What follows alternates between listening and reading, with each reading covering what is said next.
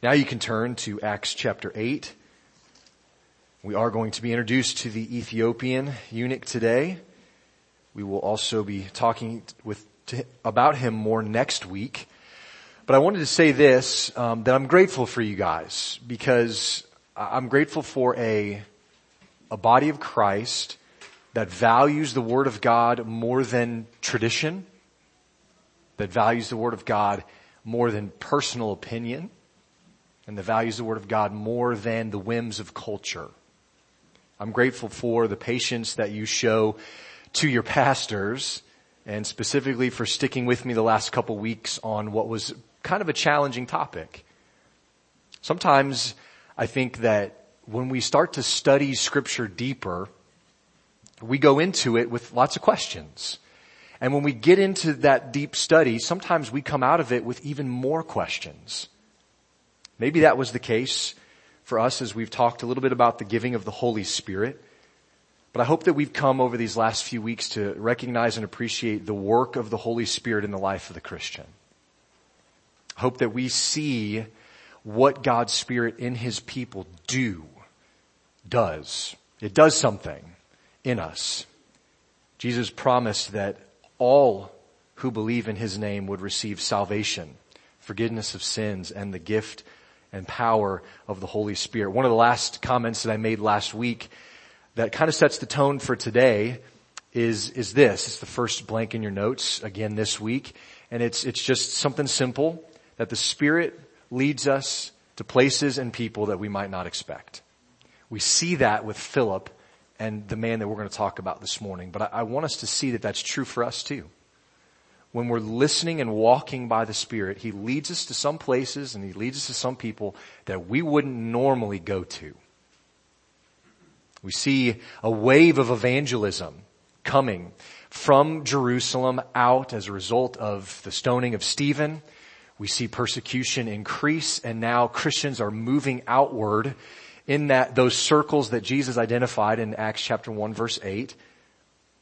And we saw Stephen go to Samaria in chapter 8. Uh, this is a, uh, remember, this is a people group that the Jews despised and many of the Gentiles just didn't have time for. They didn't want. They were half-breeds, so to speak, and everybody, it seemed, looked down on them. And Philip goes to them, one of the first, and he preaches salvation in Jesus Christ. And this is important in the book of Acts in redemptive history, but it's important for you and me too. Jesus breaks down the walls between us, doesn't he? And that's what we see going on here. And really for the next several chapters in the book of Acts, we're going to see how the story and the ministry and the life and resurrection and intercession of Jesus just breaks down the barriers between us. And we see it with Philip and Samaria and soon we'll see it with Paul and the Gentiles. And it's, it, it's honestly a beautiful thing to go slowly through like we're doing and to see week by week, this was God's plan for redemptive history. Jesus breaks down these walls. Now I bet that if you told Philip a month before he was preaching in Samaria, probably just a month, if you told him a month before that he was going to willingly be preaching to the Samaritan people and to an Ethiopian man, that he might have laughed at you, maybe even scoffed about it. Like, right. Sure. Whatever you say. I bet that there have been times in our lives, your life, where you can look back and maybe say the same kind of thing. Where you probably, you wouldn't have chosen to go through what you did or maybe what you're going through now. You would not choose this. But when you reflect on it, maybe you can see the Lord's leading through it. And I think of Psalm 77 verse 19. It's there in your notes. It says, your way was through the sea, your path through the great waters, yet your footprints were unseen. It's a good reminder that even though the way is hard, like through the sea, the great waters, and even though the, the footprints of God might not be visible to us, we know that He walks with us. He's not forgotten us. Praise God, in fact, that He doesn't let our lives play out exactly as we plan them. Think about that. And as we get older, I think we kind of understand, appreciate, and praise God for this even more. But think about if your life had played out exactly how you had it planned at 17, 18, 19, 20. You'd be in a very different place today, wouldn't you? And for most of us, it probably wouldn't be a better place. I think the Lord does this, and I'm glad that He does this, because if life played out in the way that we had planned for us, I think there's a good chance that we might grow apathetic, uninterested, and maybe even lazy to God's ways. Instead, the Spirit blows where He wills and leads us to engage with people in situations that we might not go to if it were just up to us. And so as we think about Acts chapter 8 verse 26 and we get ready to read these verses, remember Luke's cornerstone of Acts is this, the witness and glory of Jesus. Now we know Jesus is the cornerstone, but for the book of Acts, the, the thing that Luke is trying to communicate is that the witness and glory of Jesus are paramount. The true testimony of Jesus is paramount in Acts and in the rest of the New Testament apostolic letters. That's why every sermon that you see preached in the book of Acts focuses on Jesus Christ. It's why we see the Spirit do unique and incredible things as people believe the gospel and their lives are changed. It's why Peter and John and James and Paul stress holding tight to right doctrine and proper understanding of Jesus' life, death, and resurrection. These things are important to continue preaching to the next generation. Look back at chapter 8 verse 25.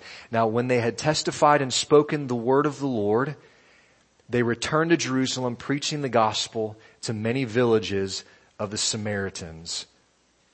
So as they go back home, they go and they preach to the villages of Samaria along the way. But God's not done with Philip yet. And so we're going to read verses 26 through 30. And then we'll pray and ask God's blessing on our time and continue on. Acts 6, 8, 26.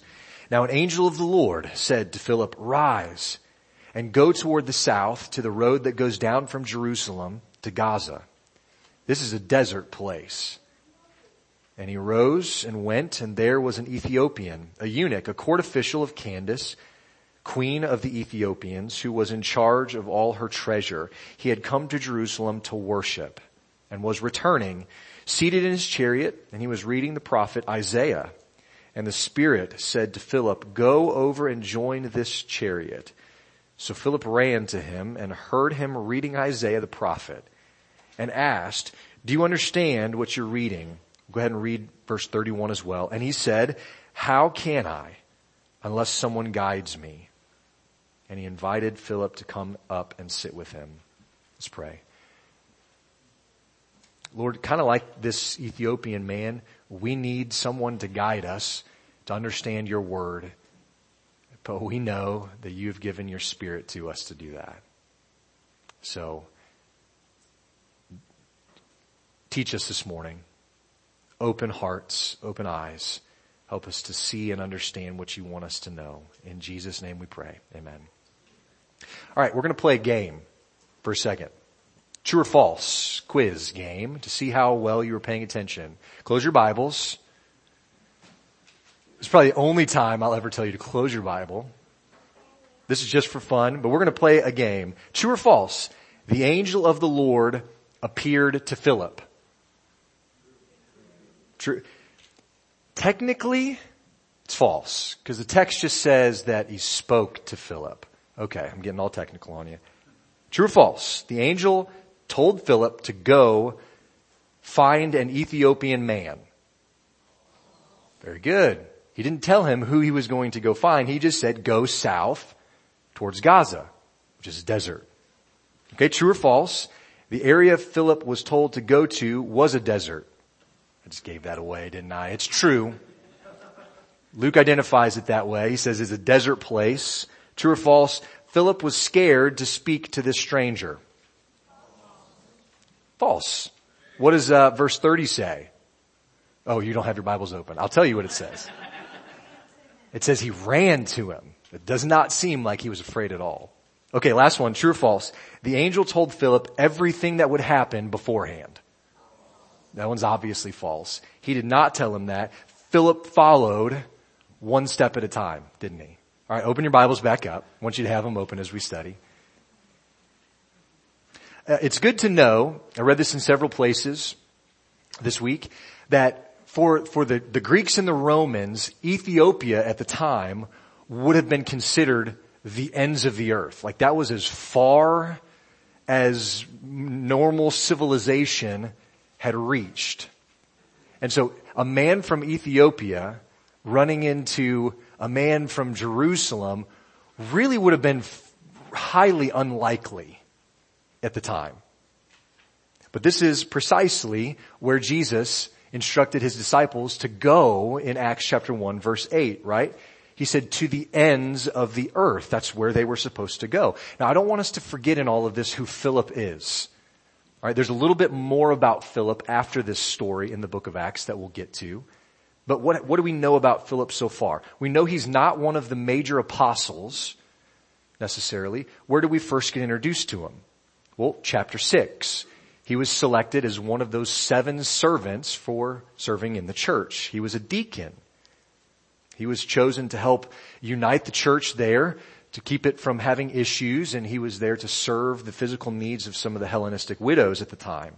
Now we don't know much of his background before any of that, but we know that he was ready and willing to serve God, right? We know from Acts chapter 6 that he was a man full of the Spirit. Okay? and he's ready and willing to serve God. It's just a reminder to me, and I want to pass that reminder on to you that God continues to use normal, everyday, humble people who walk by the Spirit's power to thereby accomplish extraordinary things. Philip was a normal, everyday guy. And here we see him talking to people that he guaranteed did not think a month earlier he would ever be talking to. I was struck too by this thought this week. If Philip had the attitude and the mindset of many Christians today, he probably never would have met this man on the road to Gaza. I think too often if if the leading of the Spirit doesn't work into our already laid plans, we just don't really want to be bothered to do anything different. We've got games to watch. We've got meetings to attend. We've got practices to get to, hobbies to make time for, and lots of times the spiritual aspect of our lives just gets pushed to the end of our list and then we have no time for going with the Spirit at all. Now don't get me wrong as we walk by the Spirit, He will lead us to conversations and encounters with everyday people in the normal flow of everyday life for us to testify to the risen Savior. There's those opportunities for sure, but if we're honest, I think we would say that submitting to the leading of the Spirit can often be an afterthought, if we even consider it at all throughout our normal day. If the one who shared Christ with you had had that attitude, your life would probably be very different today. So praise God for men and women who go where the Spirit leads them and maybe even prior to that, who are listening for the Spirit's leading in the first place.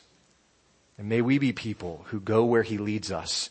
And though God may not send us to, an, or not, God may not send an angel to us to speak and tell us, hey, go to this specific location like He did with Philip, the more that we're walking in step with the Spirit, the more we're ready to listen and follow.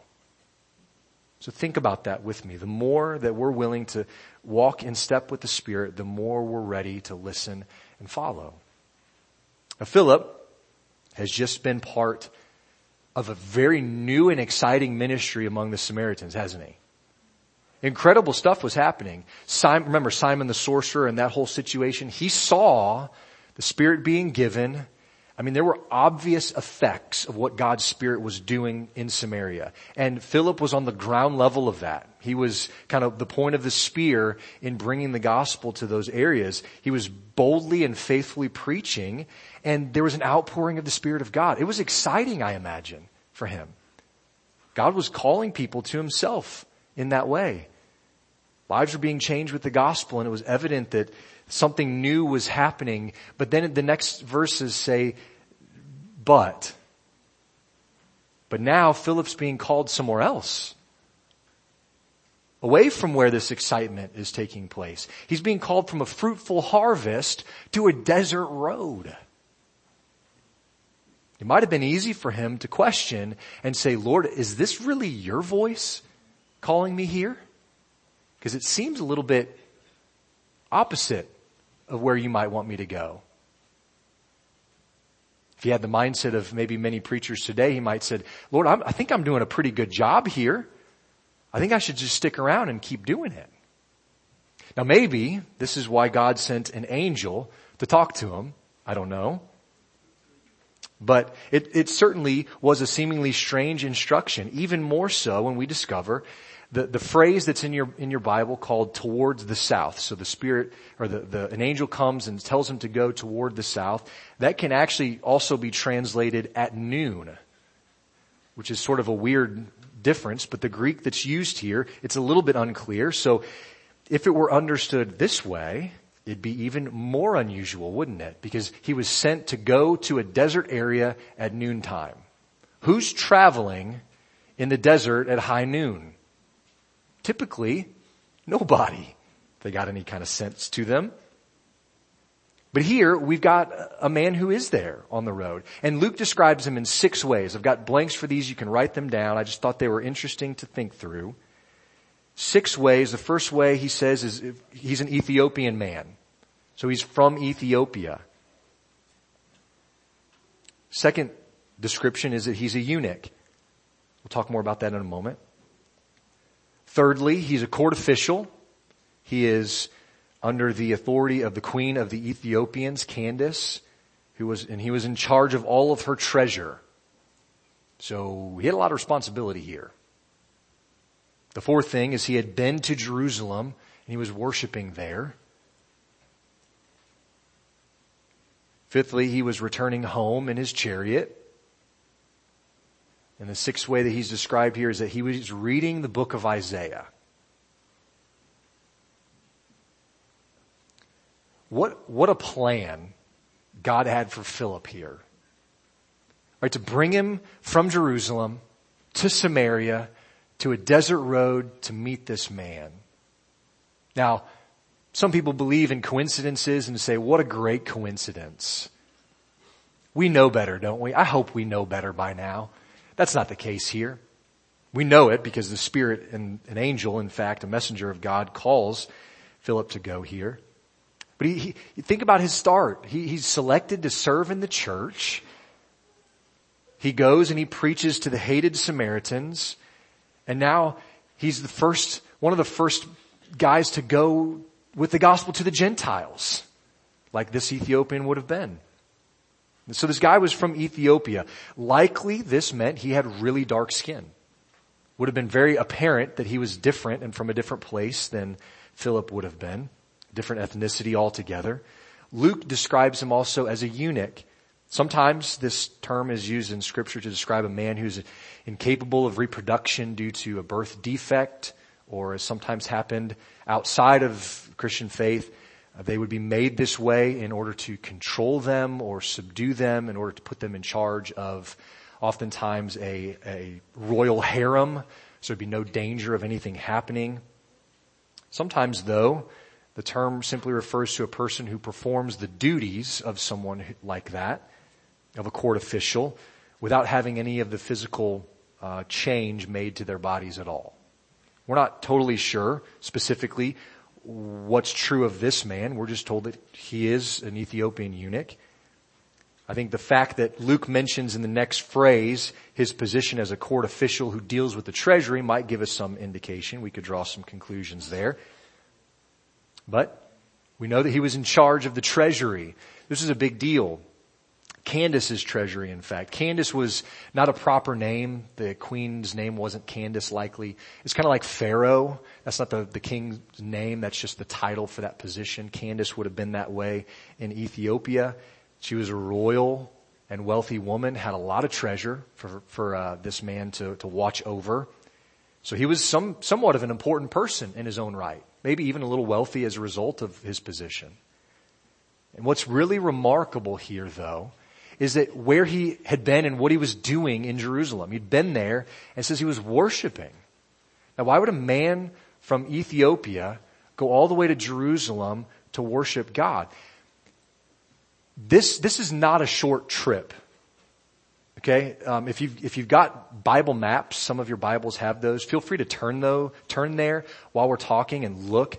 Uh, it looks small, like on that on that map probably, but we're talking about from Ethiopia to Jerusalem, about fifteen hundred miles, one way.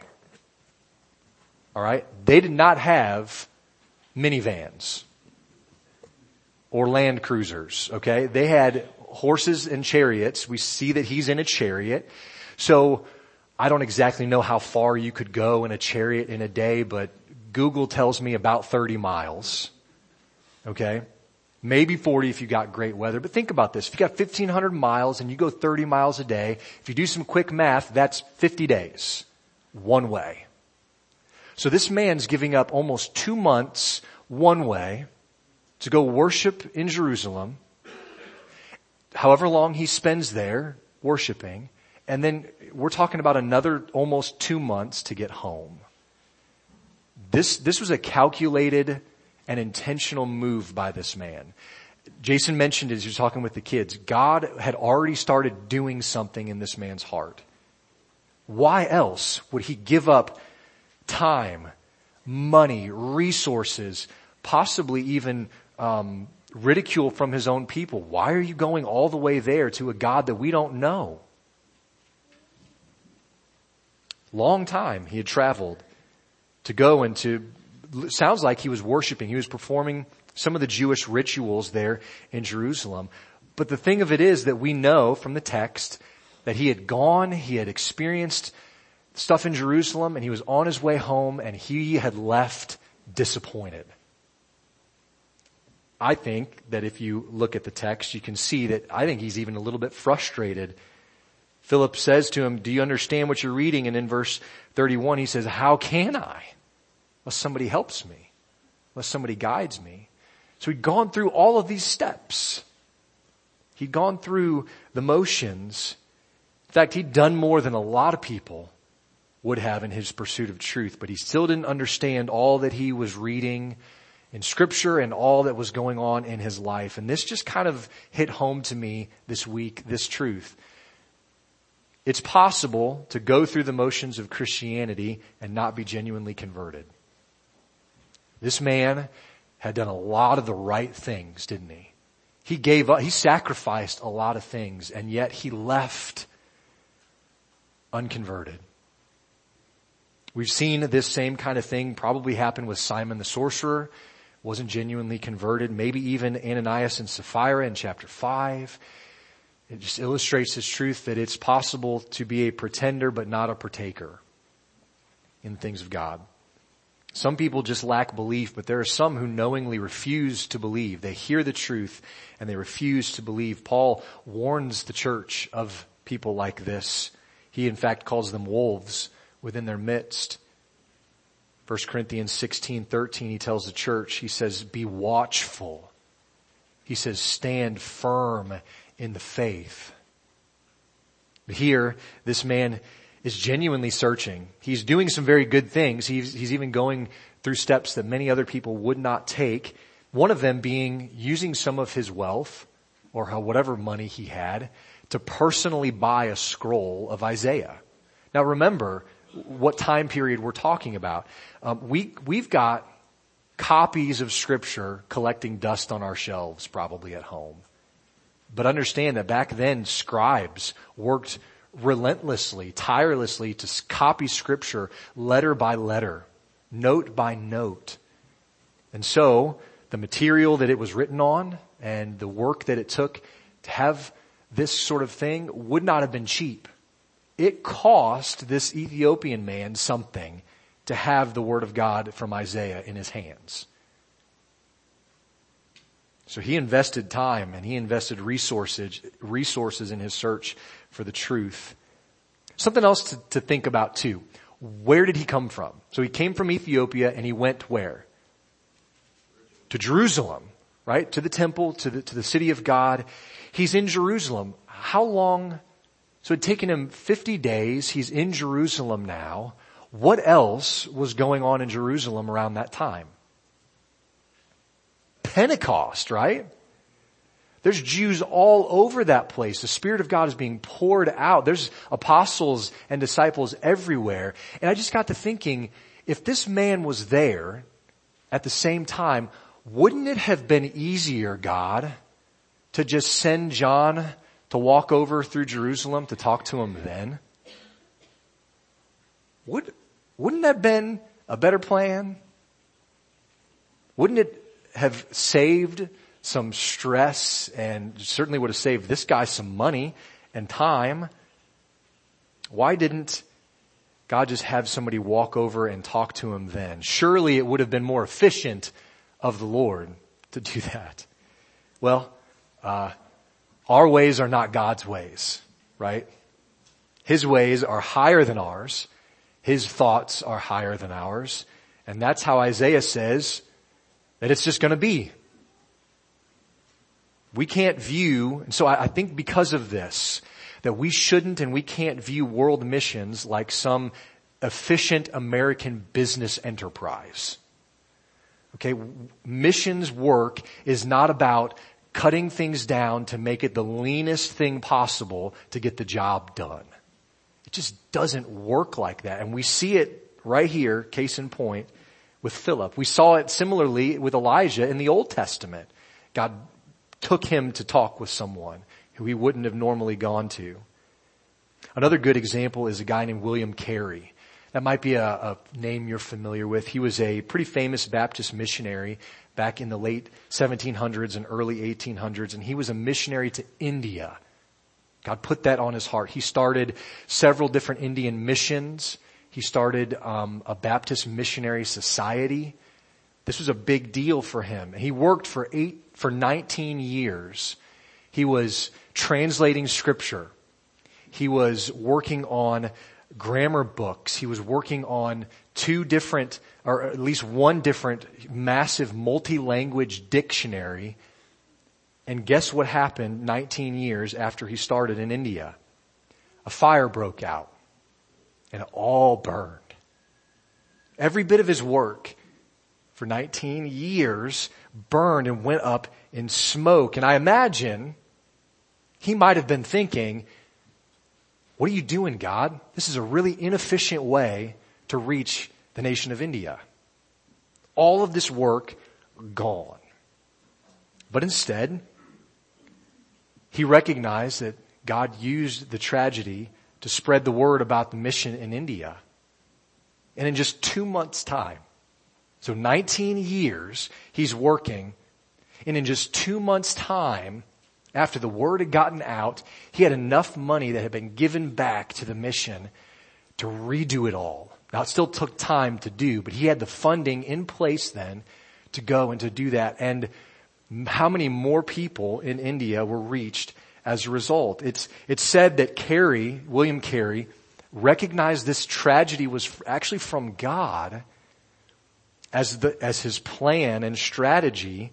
And so he approached the task with even greater zeal than before. And as a result of the word going out, he had more partners in ministry and more people praying for the Indian people there than ever before. So think about Philip and the Ethiopian eunuch here. In the providence of God towards this Ethiopian man, all the wealth, all the traveling, all the opportunity, all of the effort, the reading of scripture and even all the disappointment that he encountered led him to a dusty desert road this day. This is divine providence. This is not a coincidence. And I hope that you can see that God wasn't only preparing the Ethiopian man for this encounter, he had been preparing Philip too. Uh, we've already gone through how Philip had gotten here. Pentecost, his selection as a deacon, the death of his friend Stephen, persecution, leaving his home, preaching to the Samaritan people. God was working through all of it, through his spirit, to lead and prepare both men for that encounter on that desert road that day. Because that's what God does. I heard it put this way this week. This is from a pastor named Jack Arnold. He said it was divine providence that these two men should meet for an eternal transaction was about to take place. When Philip came, he was merely picking the ripe fruit which had been prepared by God. It's a good perspective to have. And think about verse 29. Look at verse 29 and 30 with me. These are kind of the, the main points of this morning. Verse 29, and the Spirit said to Philip, go over and join this chariot. Now first of all, I want to make note that Philip was listening to the Spirit. Of course, an angel visits you and you're likely to do that, but he was listening to the Spirit. Spirit said, go over and join this chariot. And look at verse 30. So Philip ran to him. He ran to him. Now I love that and I am convicted by that. The Spirit didn't have to grab Philip by the ear and drag him along Say, okay, there's somebody I need you to meet. Come on, get your rear end in gear. Let's go. It was none of that, was it? He spoke the words. Philip got up and ran. And what did he discover? When he obeyed, when he did the right thing, when he listened and followed the leading of the Spirit, he found out that God was already at work. God was already doing stuff. Now next week we're going to look closely at the encounter between these two guys, between Philip and the, and the Ethiopian man, because I think there's some really valuable stuff for us as Christians and for us as a church in regard to evangelism, in regard to the sufficiency of scripture, and also in regard to being filled with the Holy Spirit. So we're going to talk a little bit more about this situation next week, but here's what I want us to consider today as we close if the Spirit is leading me, us, if the Spirit is leading you to a person or a place to do something, number one, do I even hear or see His leading? And number two, am I willing to run to do it? Or am I so wrapped up in my schedule and my plans and my life that I've forgotten that I actually was bought with a price and I am not my own. My life does not belong to me anymore. That's what 1 Corinthians 6, 19 and 20 says. You were bought with a price. Therefore your life is not your own. I think if we understand what these early Christians were getting, that the message of Jesus is of utmost importance in the world, then we're also going to understand that our lives are not primarily about us. They're about Him. Now remember, God's plan for reaching the nations involves motivating, preparing, and sending people like us, normal, everyday Christians to be witnesses for Christ wherever we go. That's God's plan. And part of that going to these places has to involve being led by the Spirit. It, it, just has to. So be led by the Spirit as you teach students in your classroom, teachers, or teach students in your home, home educators. Be led by the Spirit. Be led by the Spirit as you assemble parts on a line, or as you sit on the bleachers next to friends and family and cheer on your children in a game. Be led by the Spirit as you resist temptation and put off selfish, ungodly desires. Be led by the Spirit as you stand in line at the grocery store. Be led by the Spirit as you train and demonstrate to your children how to run to the work that the Spirit is leading you to. It was true for Philip, and I think you'll find that it's true for yourself, that when you follow in obedience, you'll find out that God is already at work. But maybe your life is still all about you. Maybe you've been trying to go through the motions of Christian stuff but you know deep down that you don't truly understand what it means to be saved and you haven't truly trusted Christ as your Savior. Kind of like this Ethiopian man. He'd done a lot of good things, but didn't understand it. He was frustrated. And I think if we're real honest, if that's us, if we're in that place of just going through the motions, we're probably pretty frustrated too. I hope that I've explained this morning that Christians are supposed to run to the work that the Spirit calls them to. But if you don't know Christ, if you don't have the Spirit of God in you, the Bible would say that you're lost. But I want you to hear this and understand this. We talk about us running to the work that God calls us to. In salvation, God's the one who takes the first step towards us. He takes the first step towards you. Think about Luke 15. God is illustrated as a father whose son has run away. And he's waiting for his son. And when he sees him come up over the hill, he runs to him. Romans 5 verse 8 says God shows his love for us in that while we were still sinners, Christ died for us.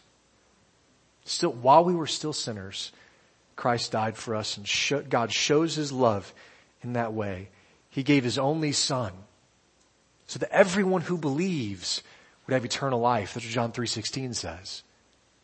Romans 5, 10 and 11 say that even while we were enemies of God, still sinners, enemies of God, we are reconciled to him by the death of his son and we are given true life. To hear and see the Spirit's leading, you first have to be reconciled to God through Jesus Christ. As we said last week, Ephesians 1, 13 and 14 said that when, when you heard the word of truth, the gospel of your salvation, and believed in him, you were sealed with the promised Holy Spirit. So that's, that's the call. Christian, if God has saved you, listen to the Spirit's call in your life and run to the work He leads you to. If you don't have the Spirit of God in you today, now it can happen today. By trusting in Christ, believing in Him, receiving Him, and being sealed by the Holy Spirit when you do. And that allows us then to listen to His call and to run where He leads. Christian, run to the work. Non-Christian, run to Christ. Let's pray. God, we thank you that you, you don't wait for us to get it all together. You don't wait for us to get it worked out. You come to us. You take the first steps. You sent your son to take our place. And so I pray that unbelieving hearts this morning might believe that that's true. And they would run to Jesus for salvation, forgiveness of sin, for the filling of the Spirit. And that Lord, as, as your people here, we might be revived, we might be motivated anew to hear your voice by your spirit and to run towards the work, towards the people, towards the places that you call us to, knowing that you are already at work in those places.